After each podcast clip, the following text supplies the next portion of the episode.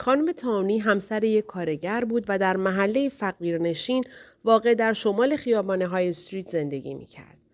کشیش دستش را پشت صندلیاش قرار داد و بدون اینکه حرفی بزند نگاه معنیداری به دورتی انداخت. آیا الان برای خوردن صبحانه آماده ایم؟ یا اینکه دلایل دیگری برای تأخیر وجود دارد؟ دورتی گفت فکر می‌کنم همه چیز اینجا هست پدر. بهتر از مراسم دعا و شکرگزاری قبل از صبحانه را شروع کنیم. کشیش سرود نیایش را خواند. سپس روکش نقره‌ای و کهنه روی میز صبحانه را بلند کرد. رومیزی نقره‌ای مثل قاشقهای مرباخوری زرندود یک میراث خانوادگی محسوب می‌شد. کارتها و چنگالها و اغلب ظروف سفالی از وولورس بودند. کشیش اضافه کرد باز هم ژامبون می‌بینم. و چند دقیقه به برش های ژامبون روی نانهای توست شده چشم دوخت. دورتی گفت این تنها چیزی است که در خانه داریم. متاسفم.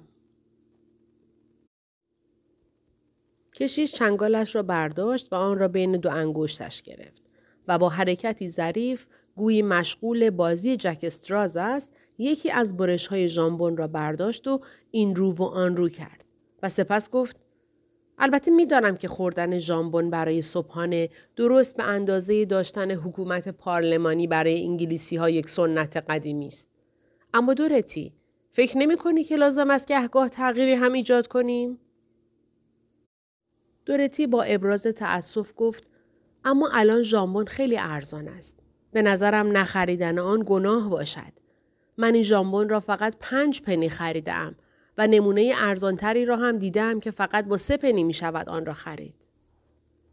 اوه به گمانم این هم یکی از مظاهر حجوم فرهنگ دانمارکی باشد. اینطور نیست؟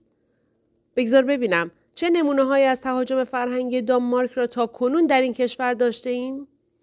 ابتدا با آتش و شمشیر و اکنون با این ژامبون های ارزان نفرت انگیزشان که به نظر من دلیل اصلی بیشتر مرگ و بوده است. کشیش پس از این بزلگویی احساس بهتری داشت.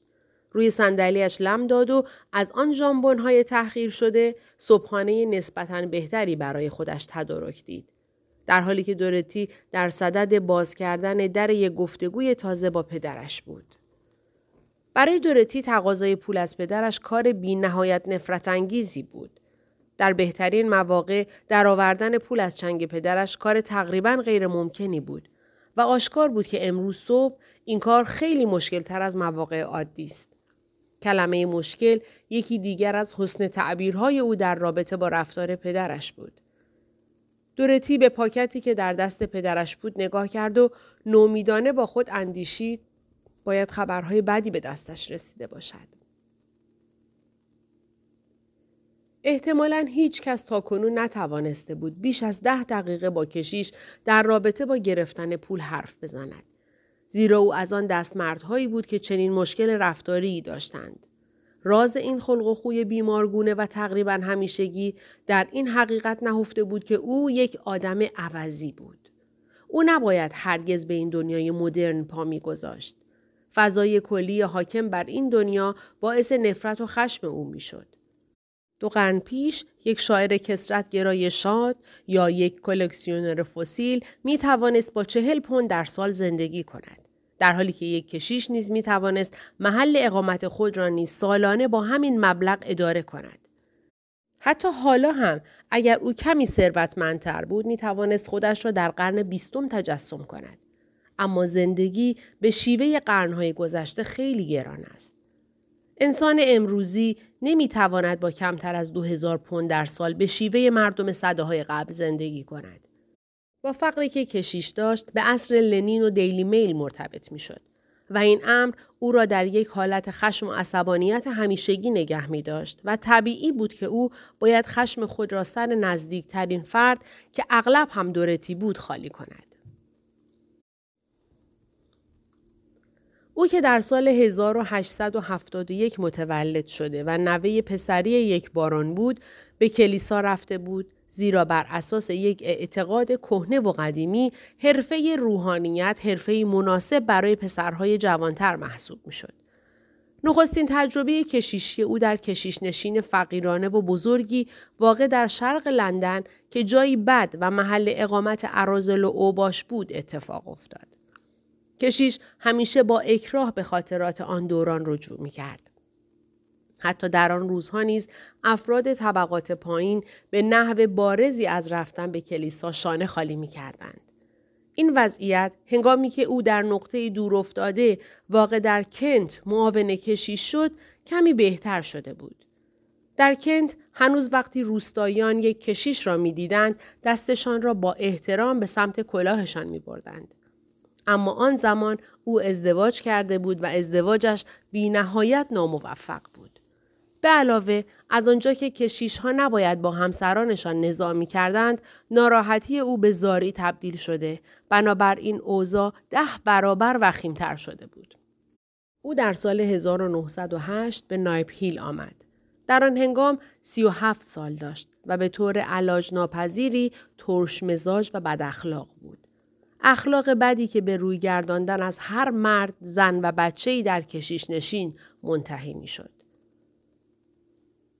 این بدان معنا نبود که او کشیش بدی بود بلکه واقعا او به عنوان یک کشیش آدمی خوب و شایسته بود در حیطه وظایف کشیشی با وسواس زیادی سعی می کرد تا صحیح عمل کند و شاید برای یک کلیسای کلاس پایین در کشیش نشین آنجلین شرقی رفتارش کمی بیش از حد معمول صحیح بود.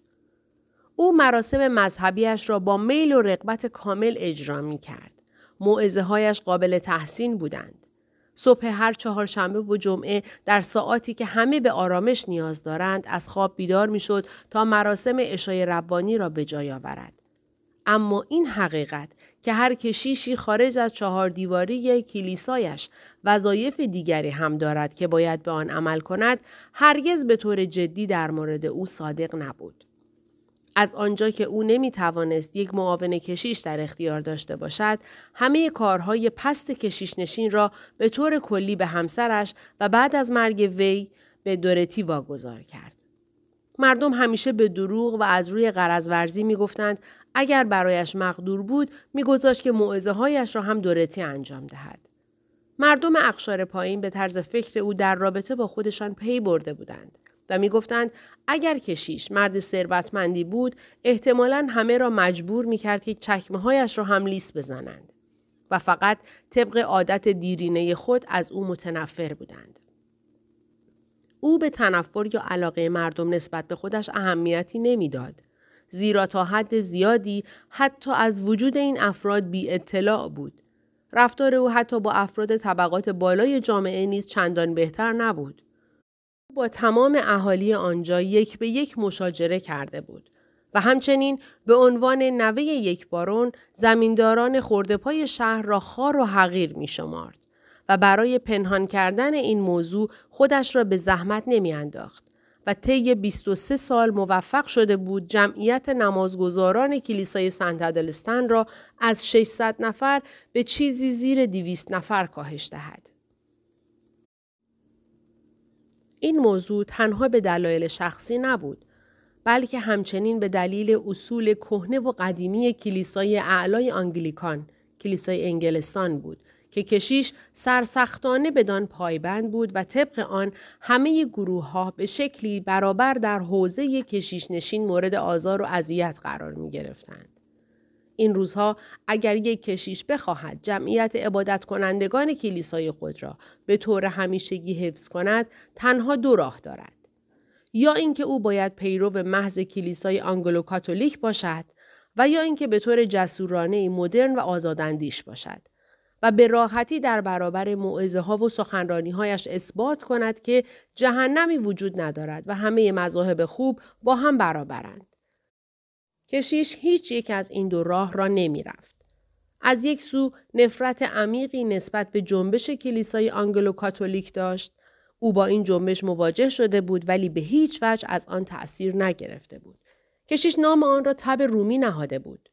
از سوی دیگر او همیشه با استفاده از کلمات مهلک باعث ترس و وحشت افرادی می‌شد که به کلیسا می آمدند.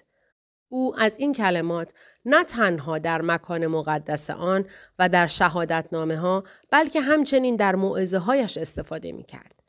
طبیعی بود که سال به سال از تعداد افرادی که به کلیسا می آمدن کاسته شود.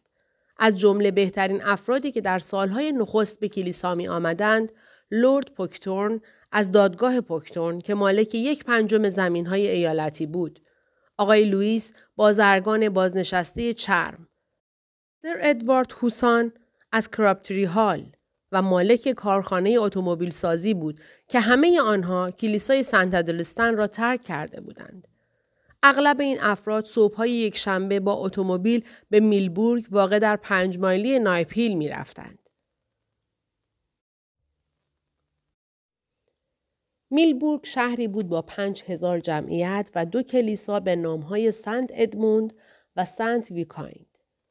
کلیسای سنت ادموند یک کلیسای مدرنیست و نوگرا بود و کلیسای ویکاین کلیسای آنگلو کاتولیک بود که همیشه در حالت جنگ چریکی با اسقف به سر می برد. اما آقای کامرون دبیر کلوپ محافظه‌کاران نایپیل یک نوکشیش کلیسای کاتولیک روم بود و فرزندان او از هواداران جنبش ادبی کلیسای کاتولیک روم بودند. در واقع هیچ کس جز دوشیز میفل از گرنج به کلیسای سنددلستان نمی رفت. دوشیز میفل بیشتر پول خود را برای کلیسا به ارث گذاشته بود و از آنجا که خودش می گفت در این مدت هرگز بیش از شش پنی داخل صندوق اعانه کلیسا نینداخته است. پس اینطور به نظر می رسید که احتمالا یک عمر ابدی خواهد داشت. ده دقیقه اول ساعت خوردن صبحانه در سکوت کامل گذشت. دورتی سعی می‌کرد تا شجاعت حرف زدن پیدا کند. بیشک سعی می‌کرد تا قبل از طرح موضوع پول گفتگوی مقدماتی دیگری را آغاز کند. اما پدرش از آن مردهای راحتی نبود که بشود با آنها با به هر نوع گفتگوی ساده و مختصری را باز کرد. او گاهی دچار حالتهای شدیدی از پریشانی و حواس پرتی می‌شد. طوری که به سختی می توانستی او را به گوش کردن واداری و گاهی وقتها هم خیلی دقیق و با توجه بود. به دقت به حرفهایت گوش می‌داد و آنگاه تا حدودی بیحوصله یادآوری می‌کرد که این حرفها ارزش گفتن ندارد. حرفهای کلیشه‌ای معدبانه وضع آب و هوا و از این قبیل اغلب او را به سمت حرفهای نیشدار و تنه آمیز میکشاند. با این وجود دورتی تصمیم گرفت با موضوع وضع آب و هوا شروع کند. دورتی گفت امروز از آن روزهای نشات آور است. اینطور نیست؟ او خودش می‌دانست که چه حرف بیمعنایی زده است. کشیش پرسید چه چیز امروز شاد و نشات آور است؟ خب منظور من این است که امروز صبح هوا خیلی سرد و گرفته بود و الان خورشید دارد در می آید و هوا کاملا خوب می شود. آیا چیز شاد و سرگرم کننده ای در این رابطه وجود دارد؟ واضح بود که حال کشیش خوب نیست. دورتی با خود فکر کرد که باید به پدرش خبرهای بدی رسیده باشد.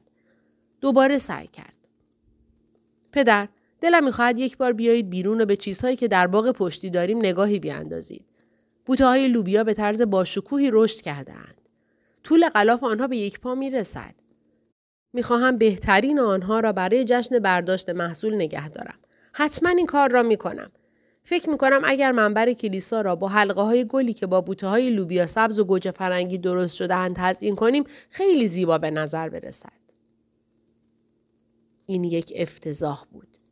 کشیش سرش را از روی بشقابش بالا آورد و با تنفری عمیق به دورتی نگاه کرد. سپس با عصبانیت گفت دورتی عزیزم آیا لازم بود که از حالا مرا به خاطر جشن محصول نگران کنی؟ دورتی گفت متاسفم پدر. او دست باشه شده بود. نمی‌خواستم شما رو نگران کنم. فقط فکر کردم کشیش ادامه داد. آیا تو فکر می‌کنی برای من خوشایند است که از میان بوته های لوبیا وز کنم؟ من یک سبزی فروش نیستم.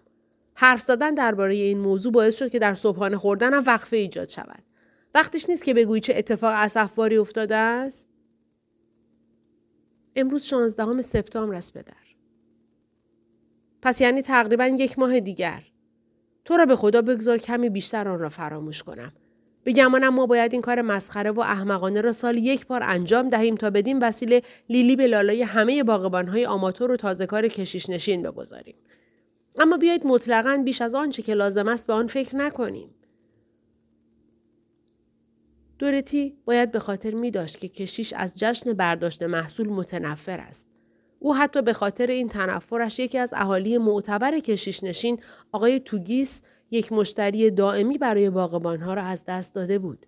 زیرا آنگونه که کشیش می گفت او دوست نداشت ببیند کلیسا به شکل دکه میوه فروش های دورگرد در بیاید. آقای توگیس کلیسا را در انحصار خود نگه داشته بود. او در روزهای جشن برداشت محصول کنار محراب را با یک نوع استونگچ متشکل از سبزیجات و کدوهای غولاسا تزئین می کرد. تابستان گذشته او موفق شده بود نوعی کدو حلوایی به شکل یک غول واقعی پرورش دهد. موجودی به رنگ قرمز آتشین و آنقدر بزرگ که برای برداشتن آن دو مرد لازم بود. این موجود هیولایی در صدر کلیسا قرار داده شده بود. جایی که باعث می شد محراب کلیسا کوچک جلوه کند و جلوی نوری را که از پنجره شرقی به داخل کلیسا میتابید بگیرد. مهم نبود که شما در چه قسمتی از کلیسا ایستاده باشید. در هر صورت اولین چیزی که به چشم شما می‌خورد همان کدو حلوایی غول پیکر بود. آقای توگیس دچار شورش اف شده بود. او تمام وقت در کلیسا پرسه می‌زد و نمی‌توانست چشم از کدو حلوایی قابل ستایش خود بردارد. و حتی گاهی وقتها دوستانش را هم برای تعریف و تمجید از آن به کلیسا می آورد. از حالت چهره او چنین برداشت می شد که وردزورس درباره او این کلمات در وستمینستر بریج نقل کرده است. زمین چیزی ندارد که بهتر از این نشان دهد. چقدر ملال خواهد بود روح کسی که بخشی از شکوه و جلال زمین را لمس می کند. دورتی حتی پس از این هم امید داشت که او را برای مراسم اشای ربانی بیاورد. اما وقتی که کشیش آن کدو را دید واقعا عصبانی شد و دستور داد که آن چیز نفرت انگیز را فورا از آنجا بردارند. آقای توگیس فاصله از محراب دور شد. آنگاه او و همه وارثانش برای همیشه از کلیسا دور شدند. دورتی تصمیم گرفت تلاش آخرین را برای ادامه گفتگو به کار گیرد. او گفت ما مشغول تهیه لباس های نمایش چارلز اول هستیم. اما یک کاش یه چیز راحتتر را انتخاب کرده بودیم. ساخت و تهیه سپر و زره کار بسیار دشواری است و با کمال تأسف باید بگویم که تهیه چکمه ساق بلند به مراتب از آنها دشوارتر است. فکر می کنم دفعه بعد باید یک نمایشنامه رومی یا یونانی را اجرا کنیم. نمایشی که در آن لازم باشد بازیگران فقط ردا بپوشند. این حرفها فقط باعث شد صدای قرقر آهسته دیگری از کشیش شنیده شود. نمایش های مدرسه، کارناوال ها، بازارهای خیریه، فروش اجناس دست دوم و اجرای کنسرت به منظور کمک به کلیسا هیچ یک به اندازه جشن برداشت محصول در نظر او بد نبودند. اما او وانمود نمی کرد که به آنها علاقه ای دارد. او همیشه می گفت آنها شیاطینی هستند که وجودشان ضروری است. در همین وقت آلن خدمتکار زن در را هل داد و در حالی که یکی از دستهای بزرگ پوست پوسته اش را روی پیشبند و مقابل شکمش نگه داشته بود وارد اتاق شد. او دختری بلند قد با شانه های گرد و موهای موشی رنگ و صدای محزون و چهره بد بود و از یک آسم مزمن رنج می برد. چشمهای او با دلهوره به کشیش افتاد. اما طرف صحبتش دورتی بود. زیرا او آنقدر از کشیش می ترسید که نمی توانست به طور مستقیم با او حرف بزند. او گفت دو چیز دورتی لطفا.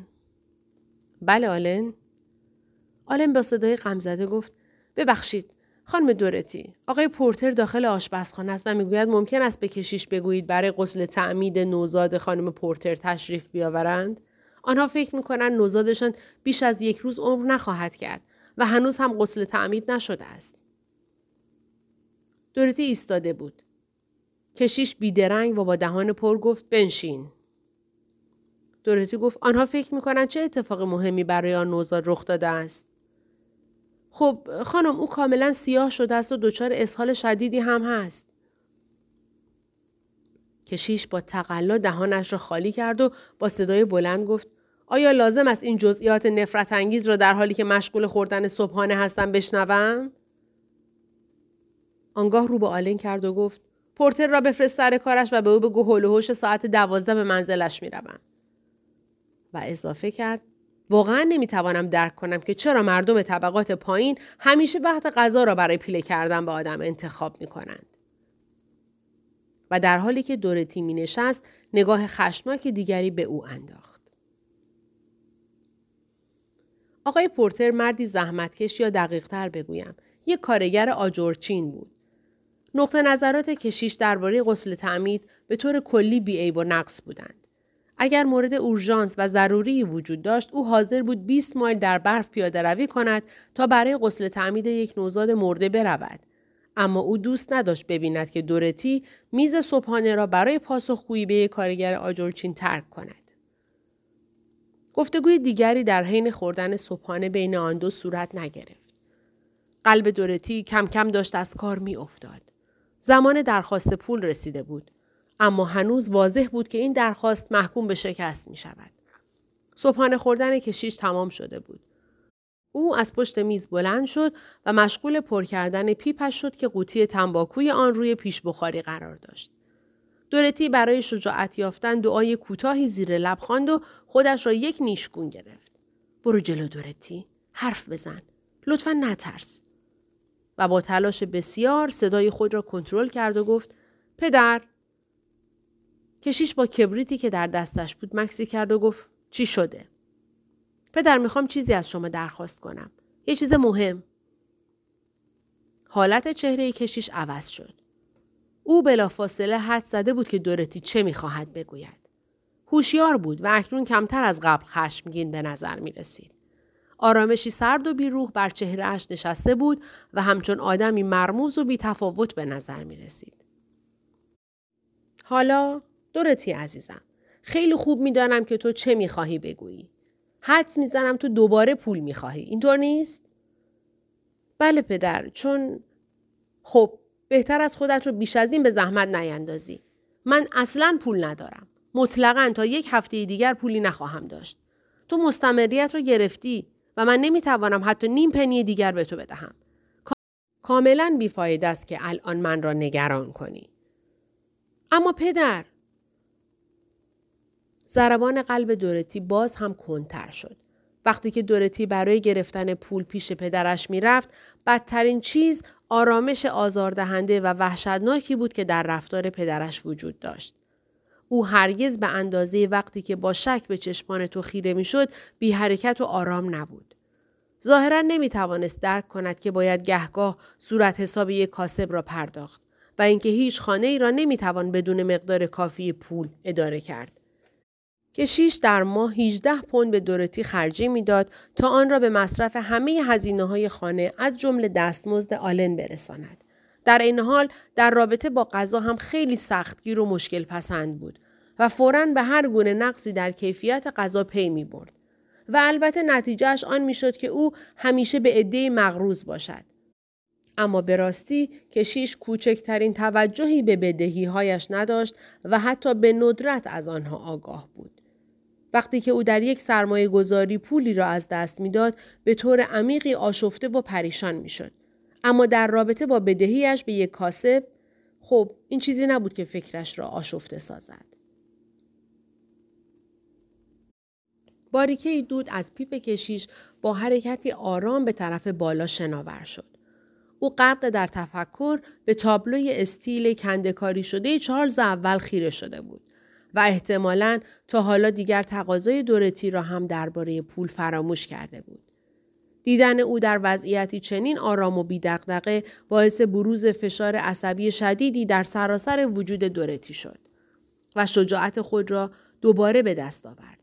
این بار با لحن تندتری گفت پدر لطفا گوش کنید ببینید چه می‌گویم باید در اسرع وقت مقداری پول به من بدهید باید این کار را بکنید ما دیگر نمی توانیم به شیوه قبل ادامه دهیم. ما تقریبا به همه کاسب های شهر بدهکاریم. طوری که من بعضی از روزها به سختی می توانم در شهر راه بروم و به صورت حساب هایی که پرداخت نکرده این فکر نکنم. آیا شما می دانید که به آقای کارگیل تقریبا 22 پوند بدهکاریم؟ کشیش در حالی که دود پیپش را بیرون می‌داد گفت این بدهی برای چیست؟ این صورت حساب طی هفت ماه افزایش یافته است. او طی این مدت بارها و بارها برای ما صورت حساب فرستاده است. ما باید آن را پرداخت کنیم. این خیلی بیانصافی است که او را تا این اندازه برای گرفتن پول خودش منتظر بگذاریم.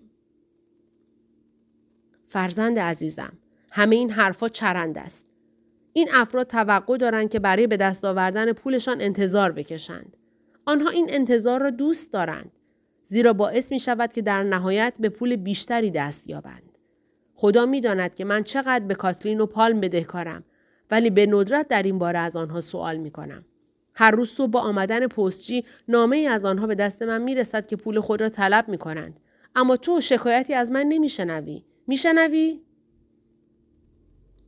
اما پدر من نمی توانم مثل شما به این موضوع نگاه کنم. نه نمی توانم. خیلی وحشتناک است که همیشه مغروز باشی. حتی اگر این موضوع عملا صحیح نباشد خیلی نفرت انگیز است. این قضیه باعث شرمساری بیش از حد من می شود.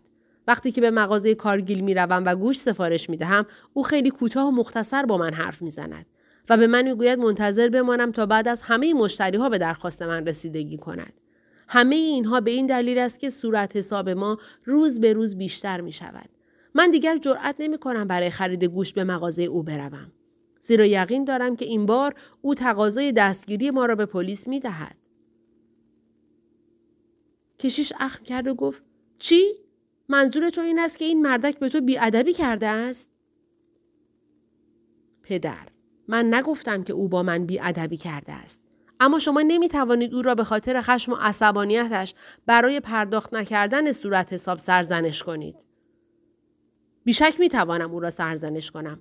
زشت و نفرت انگیز است. چگونه است که این روزها این مردم به خودشان اجازه می دهند رفتاری این گونه زشت داشته باشند؟ اما این تو بودی که در آنجا مورد بی احترامی قرار گرفتی. میدانی؟ این همان چیزی است که ما در این قرن با آن مواجه هستیم.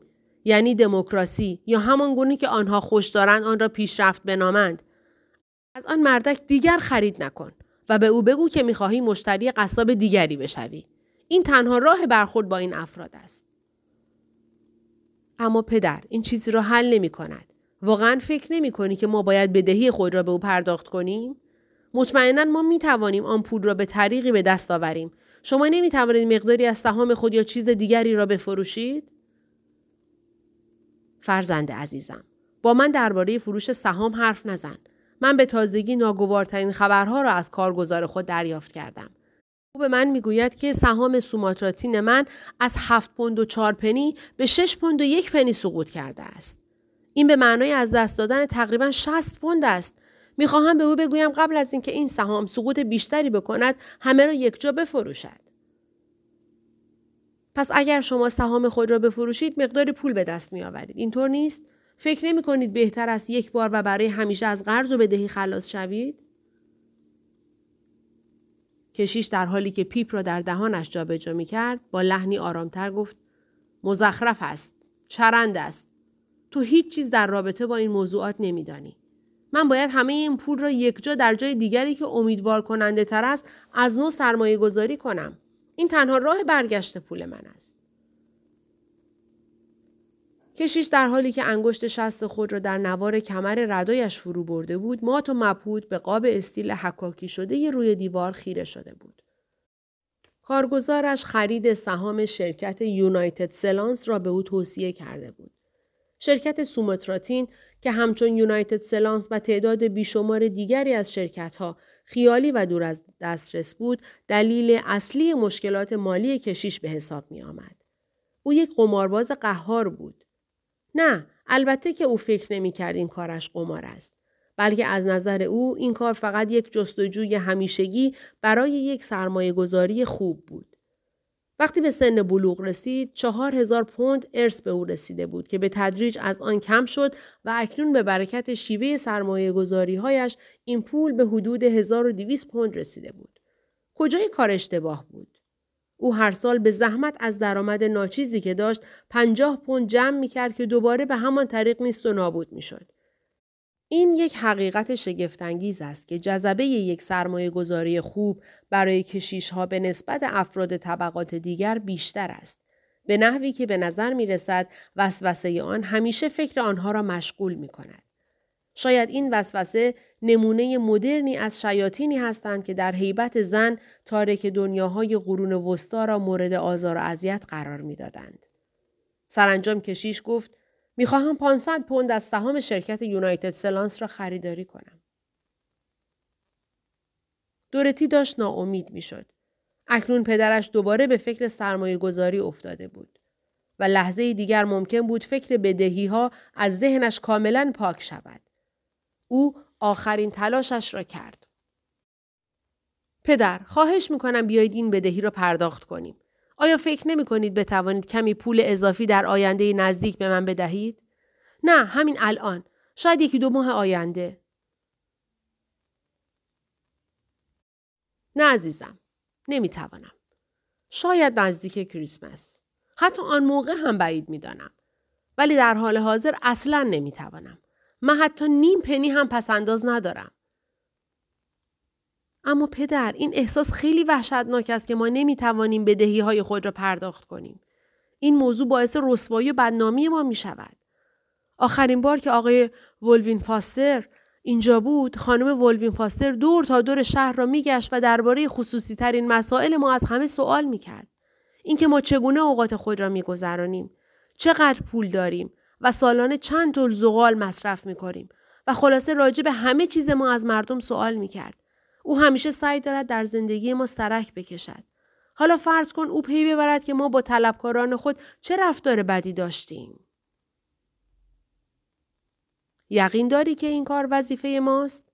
من به طور کلی رفتار افرادی مثل خانم ولوین فاستر و یا هر کس دیگر را نادیده می‌گیرم و به آنها اهمیتی نمی دهم. اما او این موضوع را همه جا تکرار می کند. او این موضوع را خیلی بزرگ می کند. شما که می‌دانید خانم ولوین فاستر چه جور آدمی است. او به هر کشیش نشینی می رود دنبال پیدا کردن یک چیز منفی در رابطه با کشیش آنجاست و بعد آن را مو به مو به اسقف گزارش می دهد.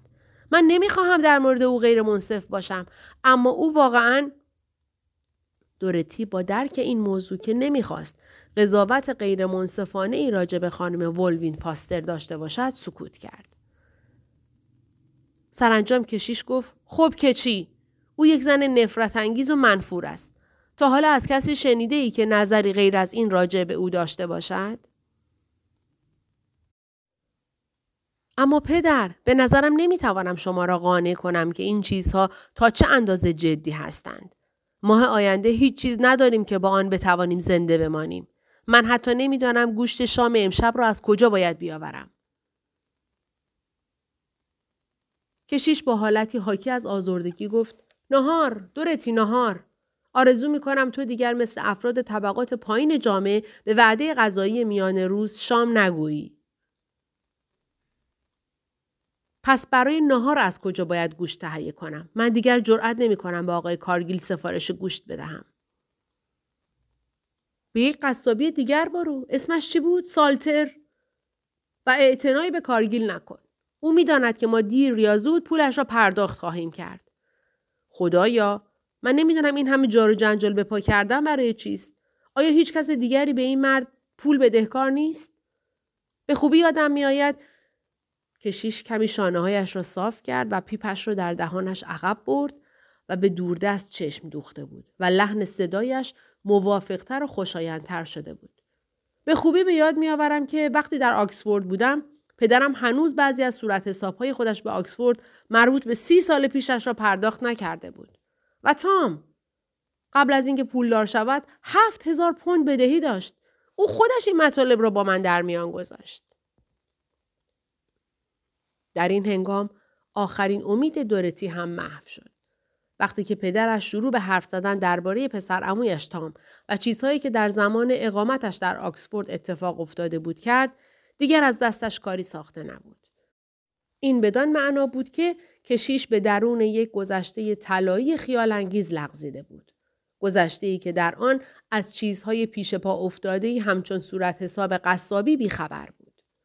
به نظر می رسید او عملا گذشته خود یعنی دورانی را که فقط یک کشیش روستایی مصیبت زده و نه مرد جوانی از یک خانواده با دارایی ها و املاک اجدادی بود فراموش کرده است. دیدگاه و طرز فکر اشرافی در هر شرایطی طبیعی ترین رفتار به نظر می رسید. و البته در حالی که او در دنیای خیالی خود به راحتی زندگی می کرد، این دورتی بود که باید با کاسب های محل می جنگید و با صرف جویی یک ران گوسفند را از یک شنبه تا چهار شنبه استفاده می کرد. اما دورتی می دانست که ادامه بحث با او کاملا بی نتیجه است و فقط به عصبانیت او می انجامد. برای همین هم از پشت میز بلند شد و شروع به جمع کردن وسایل صبحانه کرد و آنها را داخل سینی چید. در حالی که دورتی سینی به دست به آستانه در رسیده بود برای آخرین بار گفت پدر مطمئنید که نمی توانید پولی به من بدهید؟ کشیش به نقطه نسبتا دوری خیره شده بود و در میان حلقه های آرام دود پیپش صدای دورتی را نمی شنید. او داشت فکر می کرد. شاید به روزهای طلایش در آکسفورد. دورتی که از دلتنگی نزدیک بود گریه کند از اتاق بیرون رفت. پاسخ پرسش ناراحت کننده بدهی ها یک بار دیگر همچون هزار بار قبل به تعویق افتاده بود. بدون اینکه برای حل نهایی آن دورنمای امیدبخشی وجود داشته باشد. 3. روی دوچرخه‌ای که سبد حمل بار به فرمان آن آویزان بود، دورتی بدون پا زدن تپه را پایین می‌رفت و داشت توی ذهنش ارقام سه پوند، نوزده پنی و چهار پنی کل پولی که تا هفت روز آینده برایش باقی مانده بود را با هم جمع می کرد. او لیست خرید خود را بر اساس نیاز آشپزخانه تهیه کرده بود. اما به راستی آیا چیزی هم بود که آشپزخانه دورتی از وجود آن بی نیاز باشد؟ چای، قهوه، صابون، کبریت، شم، شکر، عدس، هیزم، آب معدنی، روغن چراغ، واکس کفش، مارگارین، بکینگ پودر. به نظر می رسید در آن آشپزخانه چیزی نبود که در حال ته کشیدن نباشد. هر وقت به یاد چیز تازه ای می افتاد که فراموش کرده بود دچار ترس و حراس می شد. برای مثال صورت حساب خوششویی، ذخیره زغالی که رو به اتمام بود و پرسجو درباره ماهی روز جمعه همه باعث ترس و وحشت او می شدند. کشیش در رابطه با ماهی خیلی سخت گیر بود. به طور کلی او فقط گرانترین انواع ماهی را می‌خورد و از خوردن ماهی هایی چون ماهی روغن، پرتو ماهی، شاه ماهی، سفره ماهی و ماهی آزاد امتناع می کرد. در این فاصله دورتی در مورد برنامه شام و نهار امروز به نتیجه رسیده بود او وقتی نظر پدرش را در مورد نام آن وعده غذایی نهار به یاد آورد دقت کرد تا از پدرش اطاعت کند. از طرف دیگر اگر صادقانه گفته شود نمی‌توان غذایی را هنگام غروب سرو می شود چیزی جز شام نامید. بنابراین وعده غذایی که شام نامیده شود در خانواده کشیش ها وجود نداشت. دورتی تصمیم گرفت که بهتر است برای نهار امروز یک املت درست کند. او جرأت نداشت برای تهیه گوشت دوباره پیش کارگیل قصاب برود. گرچه او می‌دانست که اگر برای نهار املت و برای شام خاگینه تهیه کند احتمالا با تعنه و کنایه پدرش مواجه خواهد شد. آخرین باری که آنها دو بار در روز تخم مرغ خوردند کشیش با سردی از او پرسیده بود دورتی آیا به تازگی مرغداری را انداخته ای؟ و شاید فردا او یک کیلوگرم سوسیس می خرید و به این ترتیب خانه را یک روز دیگر از خطر بیگوشتی نجات می‌داد. سی و نه روز دیگر را فقط باید با سه پوند و بیست و سه پنی که برایشان باقی مانده بود سر می کردند. همه این صحنه های ترسناک جلوی چشم دورتی ظاهر می شدند و موجی از حس ترحم و دلسوزی نسبت به خود در وجودش برمیانگیخت. اما تقریبا سریع آن را کنترل کرد و به خود گفت حالا لطفا اینقدر نق نزن. اگر به خدا ایمان داشته باشی همه کارها درست می شود. عیسی مسیح کمکمان خواهد کرد. آیا این کار را می کند؟